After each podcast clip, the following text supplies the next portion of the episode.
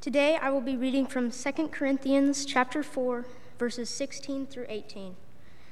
Therefore, we do not lose heart. Though outwardly we are wasting away, yet inwardly we are being renewed day by day.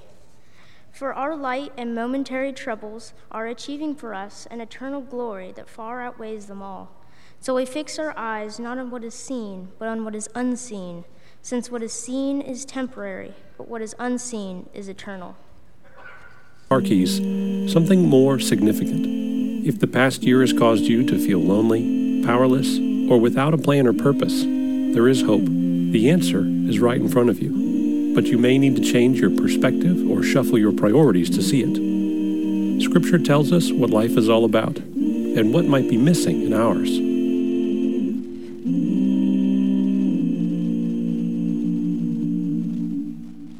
Something's missing in life, everything just seems out of sync. It kind of dominates our thoughts and our minds. I lost a tablet this past week. Every morning I think of new places maybe I could go and find it. It's a little thing, but that little thing has dominated a lot of my thinking this year's this this week. And when things are out of place, it has a tendency to kind of dominate what we think about and what's on our mind. When things are out of order, out of sync, it unsettles us. We're just not complete. A little thing can take up a whole lot of thought. Christians can and should live lives where everything is in its place, in sync. Because everything can fit into God's plan for our lives. But that's a pretty big change in perspective. I mean, we have to learn a new way of thinking. One of the special things in our family is gifts from my dad. He's quite the artist and very good with work, uh, woodwork. And so for the grandkids, he has made a cradle for several of our families. And that was true in our family as well. He made a cradle out of solid walnut. You can't see it in the image there, but on every side of it, there are relief carvings of Peter Rabbit scenes. They're really quite special. But I'm not bringing you the picture so you could see the artistry work of my dad or those relief car- carvings. I'm bringing the picture because it's a very special picture to me. It was taken on a special occasion to show my dad something very unique. This is my baby, my youngest. On the day that my wife said this will be Hannah's last day to be able to sleep and rest on, during her nap in the cradle because she's getting too big. And so, this is a picture of my baby girl to show you how big she is. But from a different perspective, I mean, she was a, a big baby, a big, healthy baby. But uh, that's not her size anymore. She's a grown lady. And there's a different perspective. Our, our perspective in life definitely changes from then to now. And how you see the world is impacted by how you, it impacts how we live in this world. Our perspective makes all the difference. And if we're missing Christian perspective in life, then everything's out of sync. There is something major missing in our Christian walk. And so today we want to talk about and look at how we can see the world the way God wants us to see it, and how that directly impacts how we live in this world. If you want to live like the God who created made you to live, then you have to look through his look at this world through his eyes. See it reflected in the eyes of Jesus. If you want to live like the world says you should live, just reflect on how the, what you see in this world, what you see in media, when you see what you see in the lives around you. But as Christians, we need to look different. And this sermon is a call to find the, that perspective that God calls us to have. And that begins by setting our minds on things above and not on things below. Origin does directly impact perspective. Would you agree? Where you're from impacts one's perspective. That's true of words, ideas, traditions, and even prejudices. I was on a phone call trying to fix a uh, utility in my home this last week and was talking to the gentleman that was helping me. I, I knew he wasn't in Oklahoma, but he, we were having a wonderful conversation. He was very helpful. And in those lags, when we're waiting for the computer to do something, we just carried on a conversation. He was very friendly. And so uh, I found out he was from the Ford Nation of Austin, Texas. But that's not where he was origin was. He was from East Texas uh, and I'm from southeastern Oklahoma. And if you know that area, it's just a different kind of culture. I commented to him when we first started talking how, wow, you're from East Texas, you don't have an accent. It doesn't sound like that. He said, Well, I've worked on that very hard, but as I as I, I start thinking of home, it changes. And I said, Well, I'm from Idabel. He said, Yeah, I'm from Tyler, Texas. And all of a sudden, thinking of home, our language just changed a lot. when you think of where you're from, it impacts our language, our actions, and our prejudices. There was a day that came in a mom's life where her young child came and asked her that dreaded question. She wanted to answer the sex question right, so she'd practiced, she'd thought, but she didn't think it was going to come this day. And her son comes up to her and says, Mom, where did I come from? So she takes a deep breath, says, Okay, I can do this, I can do this, and goes into this long explanation about where babies come from, and the birds and the bees, and thinks she's done a pretty good, good job. And at the end, she pauses, and he takes a big breath and says, Okay. Johnny said he came from Kansas City. I just wondered where I came from.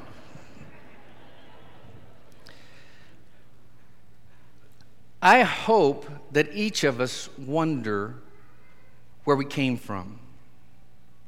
And the answer to that is not the conversation about the birds and the bees. It goes back before that. Because our origin impacts our perspective. And I believe I came from a creator, from God. And if you believe that truth, it impacts your perspective. Maybe you just believe it just happened. And if so, that impacts your perspective. And quite likely, some people have never even wondered about it. Uh, they never asked, they never thought about it. That also impacts your perspective. But from our text today, in Colossians 3, verses 1 through 17, there are two options about perspective. There is an earthly option below what the text will say or above. And I'm going to be taking this lesson time to look at the above perspective. And so if you're with us today or you're listening and you're not a believer, I'm going to be talking from a perspective of a believer. And maybe you'll take this time to consider your own walk. And maybe you want to confess Christ as Lord of your life and submit to Him in the waters of baptism and change your perspective to see things like the Creator God sees them. But today we're going to talk to those of us who are believers, who have submitted to Him in baptism, those who are living resurrected lives, created by God and saved by Christ. And that's exactly what's mentioned in verse 1 of our, our text in Colossians 3. Since then, you have been raised with Christ Set your hearts on things above, where Christ is seated, seated at the right hand of God. Set your minds on things above, not on earthly things. We have a perspective that is not from this world. It is raised with Christ. And so we can set, we are to call to set our, our minds on things above, not to set our minds on earthly things. And that perspective on life should be seen through the eyes of Jesus, reflected in the eyes of Jesus. Earthly, we can look into the eyes of, see, of Jesus and see how that reflected on his time in this earth and how he lived here on this earth. But that's still true today, where he is seated at the right hand of God, and we look through the eyes of Jesus and see that reflection of how we are to live now, currently, into this world. We have a risen perspective. Paul goes on to talk about the old perspective that we had. beginning in verse 5. Put to death, therefore, whatever belongs to your earthly nature sexual immorality, impurity, lust, evil desires, and greed, which is idolatry. Because of these, the wrath of God is coming. You used to walk in these ways in the life you once lived. We used to reflect this world and how the world says we ought to live. And these were characteristics that we found dominated our life, a perspective from which we lived those lives. But that is to have changed. Verse, uh, verse 8 now. I'm sorry, the, the, the screen is wrong. But now you must also rid yourself of all such things as these anger, rage, malice, slander, and filthy language from your lips. Do not lie to each other. But now there's been a change. It's not the same anymore. We're called to a new perspective, to new actions.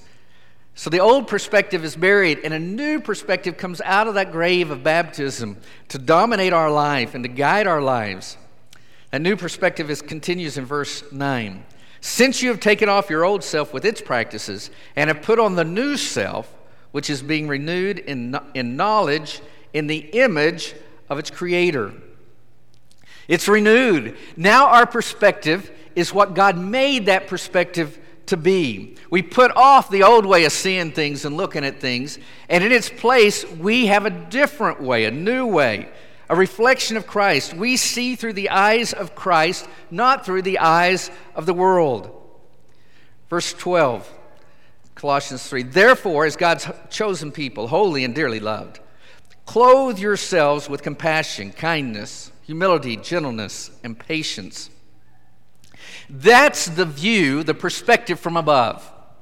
It's these characteristics. We don't just put off that old way of thinking and go around undressed in this world, not knowing how to act, what to look like. Instead, we put on in its place these characteristics, these new clothes that dress us like our Creator.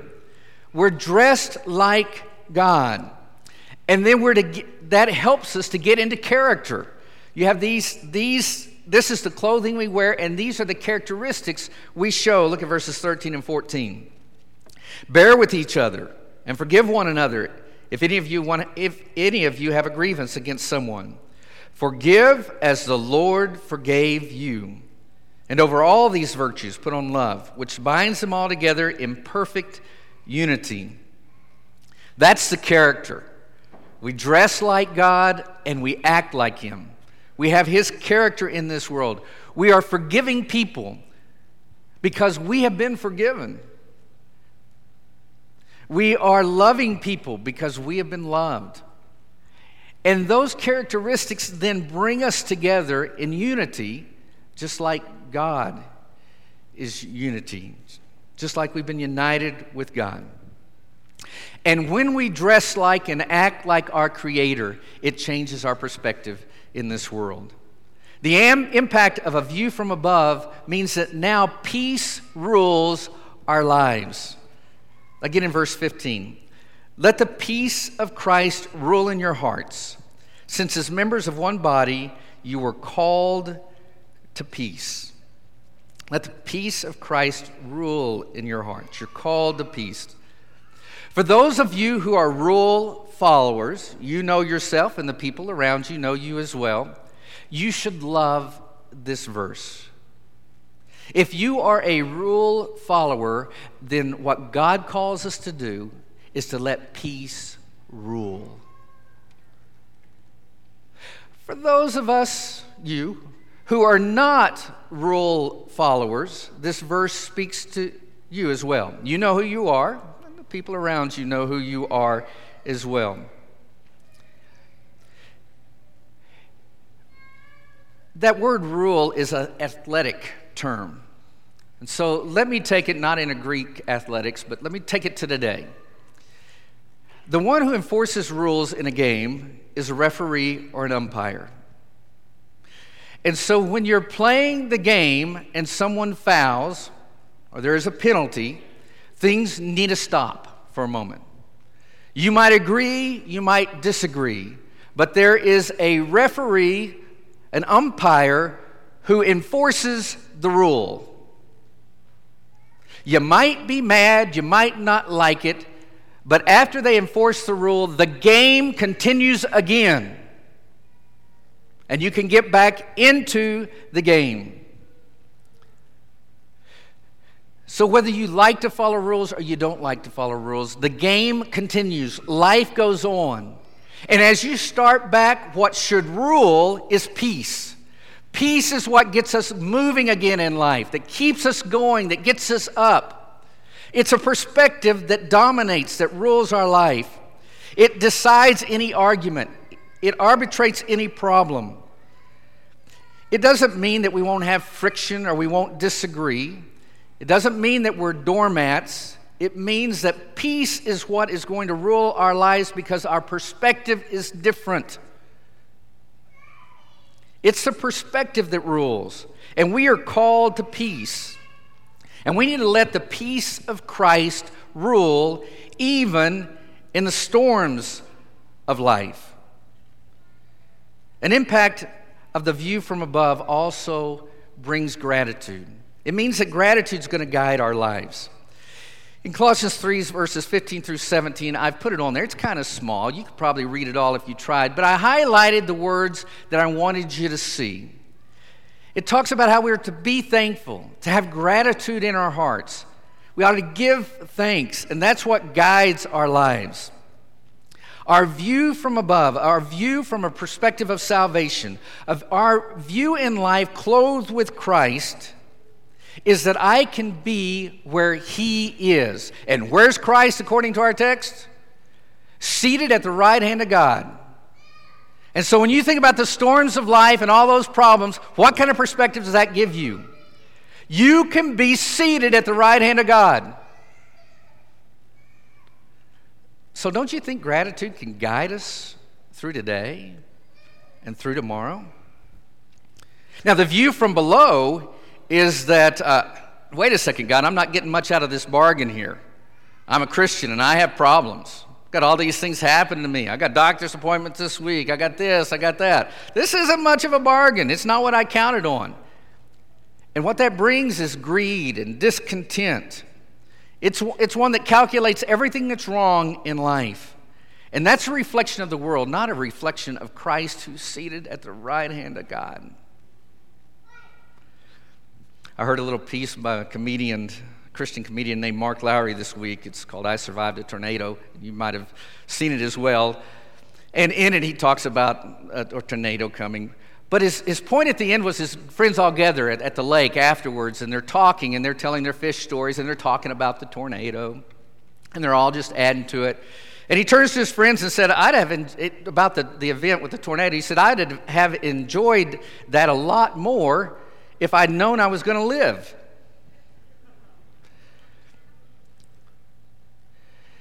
There are storms in life. And I'm not saying that you're going to make it through all those storms here on this earth below. But we got this. Through the lenses of the eyes of Jesus, who's seated at the right hand of God. And when you put on Christ, you were clothed with him and you were put in him. And when God sees us now, he sees Christ and we can be where he is. So let gratitude guide our lives. Another impact of the view from above is that Christ speaks through us. Verse 16 Let the message of Christ dwell among you richly as you teach and admonish one another with all wisdom through psalms, hymns, and songs from the Spirit, singing to God with gratitude in your hearts. What a beautiful verse. A verse that means a lot to us in this church family. But right now, I want you to see how it applies to our lives lived reflecting Christ in this world from that perspective. We have a responsibility to share the good news of Christ. And when it dwells in our hearts, it will come out in our words and in our songs, in the melody of our life. The song of our heart is quite often a reflection of our mind. I have a little confession for you. This morning, I woke up with a song on my mind. Literally, as I walked through the doors of the building early this morning, it was still on my mind. Don't have any idea why. It's an old song. Hopefully, you don't know the song, but here it is. These boots are made for walking, and that's just what they'll do. One of these days, these boots are going to walk all over you. But when I walk out of this building, that's not the song I want on my mind. I think it's going to be the splendor of the King, clothed in majesty. Let all the earth rejoice, all the earth rejoice. How great is our God. I think that's the one I want to carry with me. That's the perspective I need to carry in this world. And sometimes by Saturday night, these boots are made for walking's what's on my mind. But, brother and sister, we've been here this morning. We've allowing God to speak through us. And may we walk into this world with this melody on our hearts, on our minds, and on our lips, and our message to the world.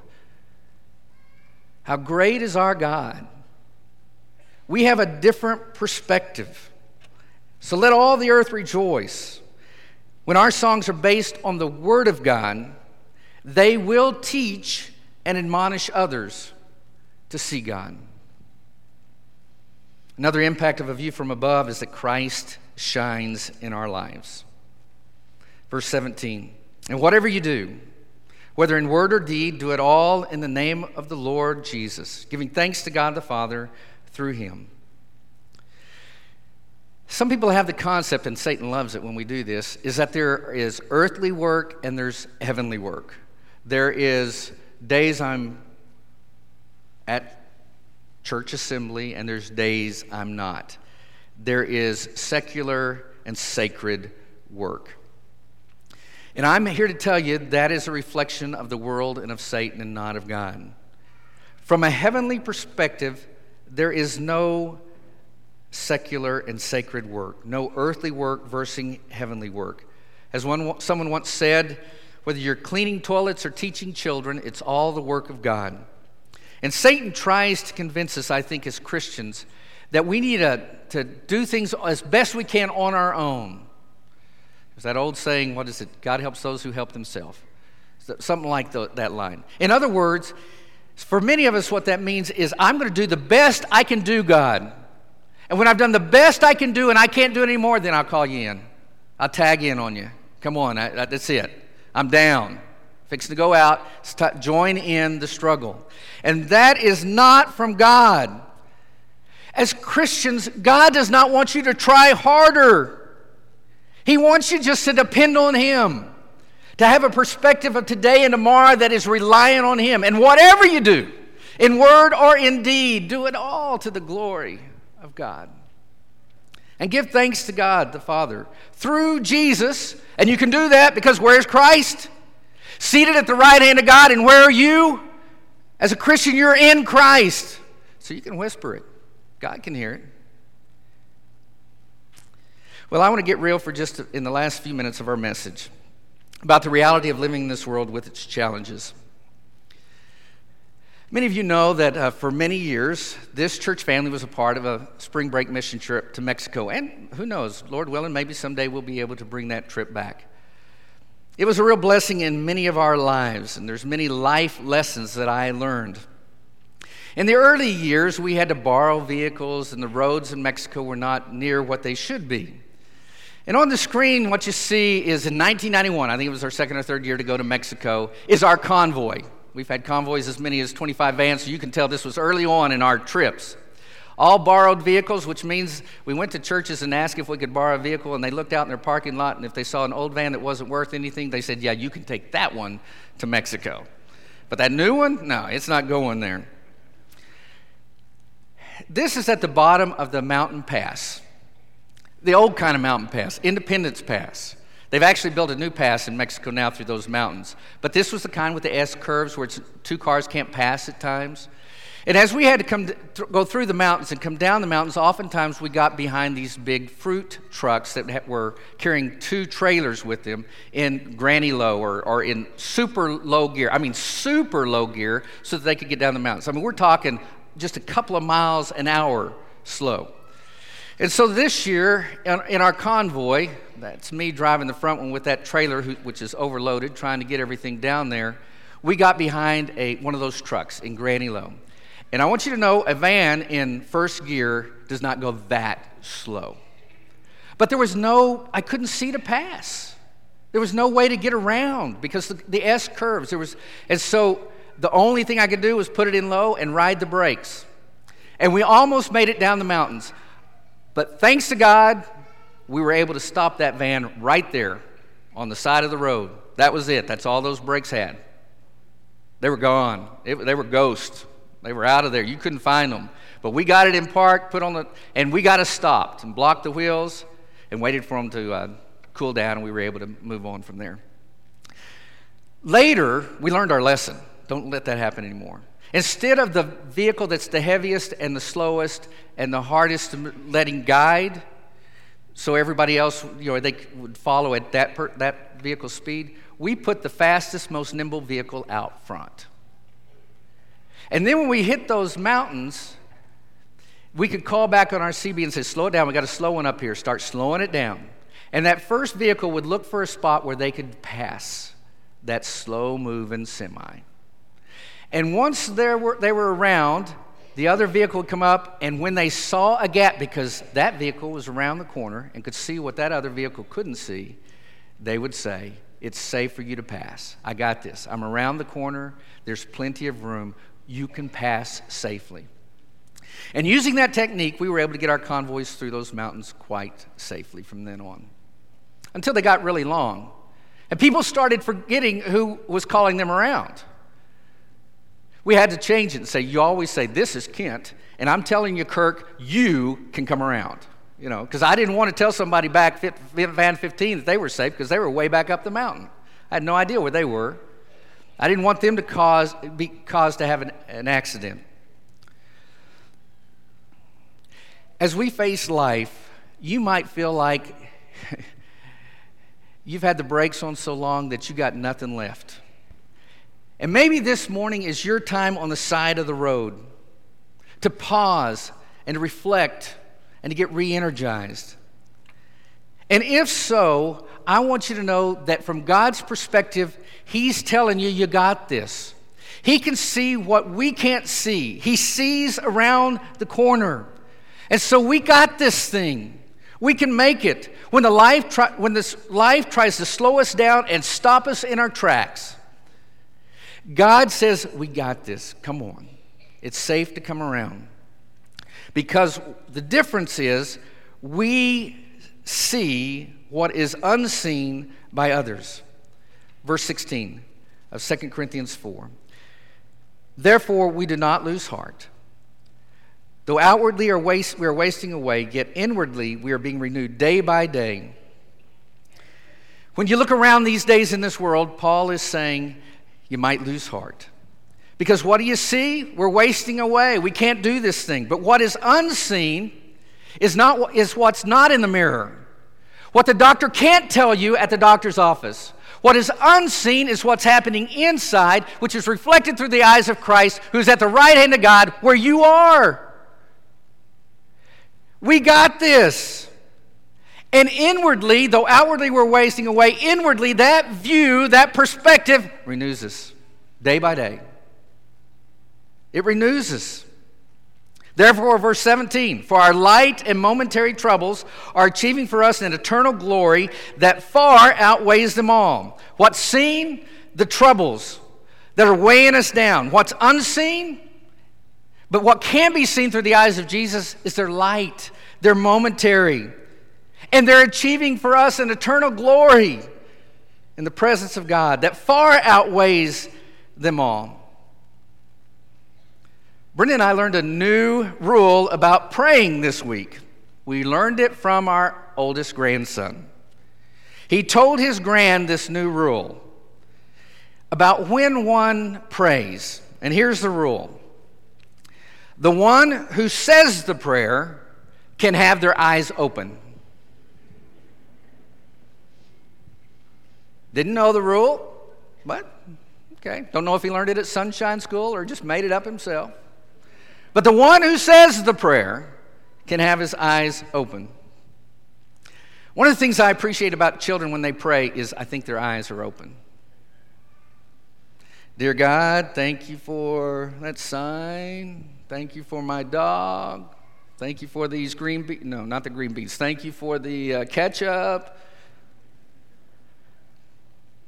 They have their eyes wide open when they pray. Now, there's nothing wrong with closing your eyes when you pray, it helps us focus. It takes the distractions of this world and helps us see God and think about God. But I also think God wants us to open our eyes when we're talking to Him and allow Him to speak into what we see, to have a new perspective. And what is missing too often these days in the lives of believers is perspective. As a congregation, we, as a family of faith, what are we going to focus on?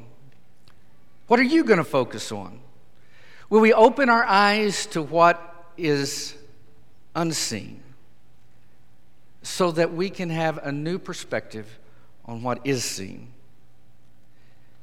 May we not be a people with a missing perspective. Instead, may we be a focused people, guided by a loving Creator and a caring Savior. May we be a people who found perspective. 2 Corinthians 4:18. Read it out loud with me. So we fix our eyes not on what is seen, but what is unseen. Since what is seen is temporary, but what is unseen, may we be a people of focused perspective a couple of things I want to leave you with that kind of challenge you to take God's message that He's given to us today into your lives and into this week.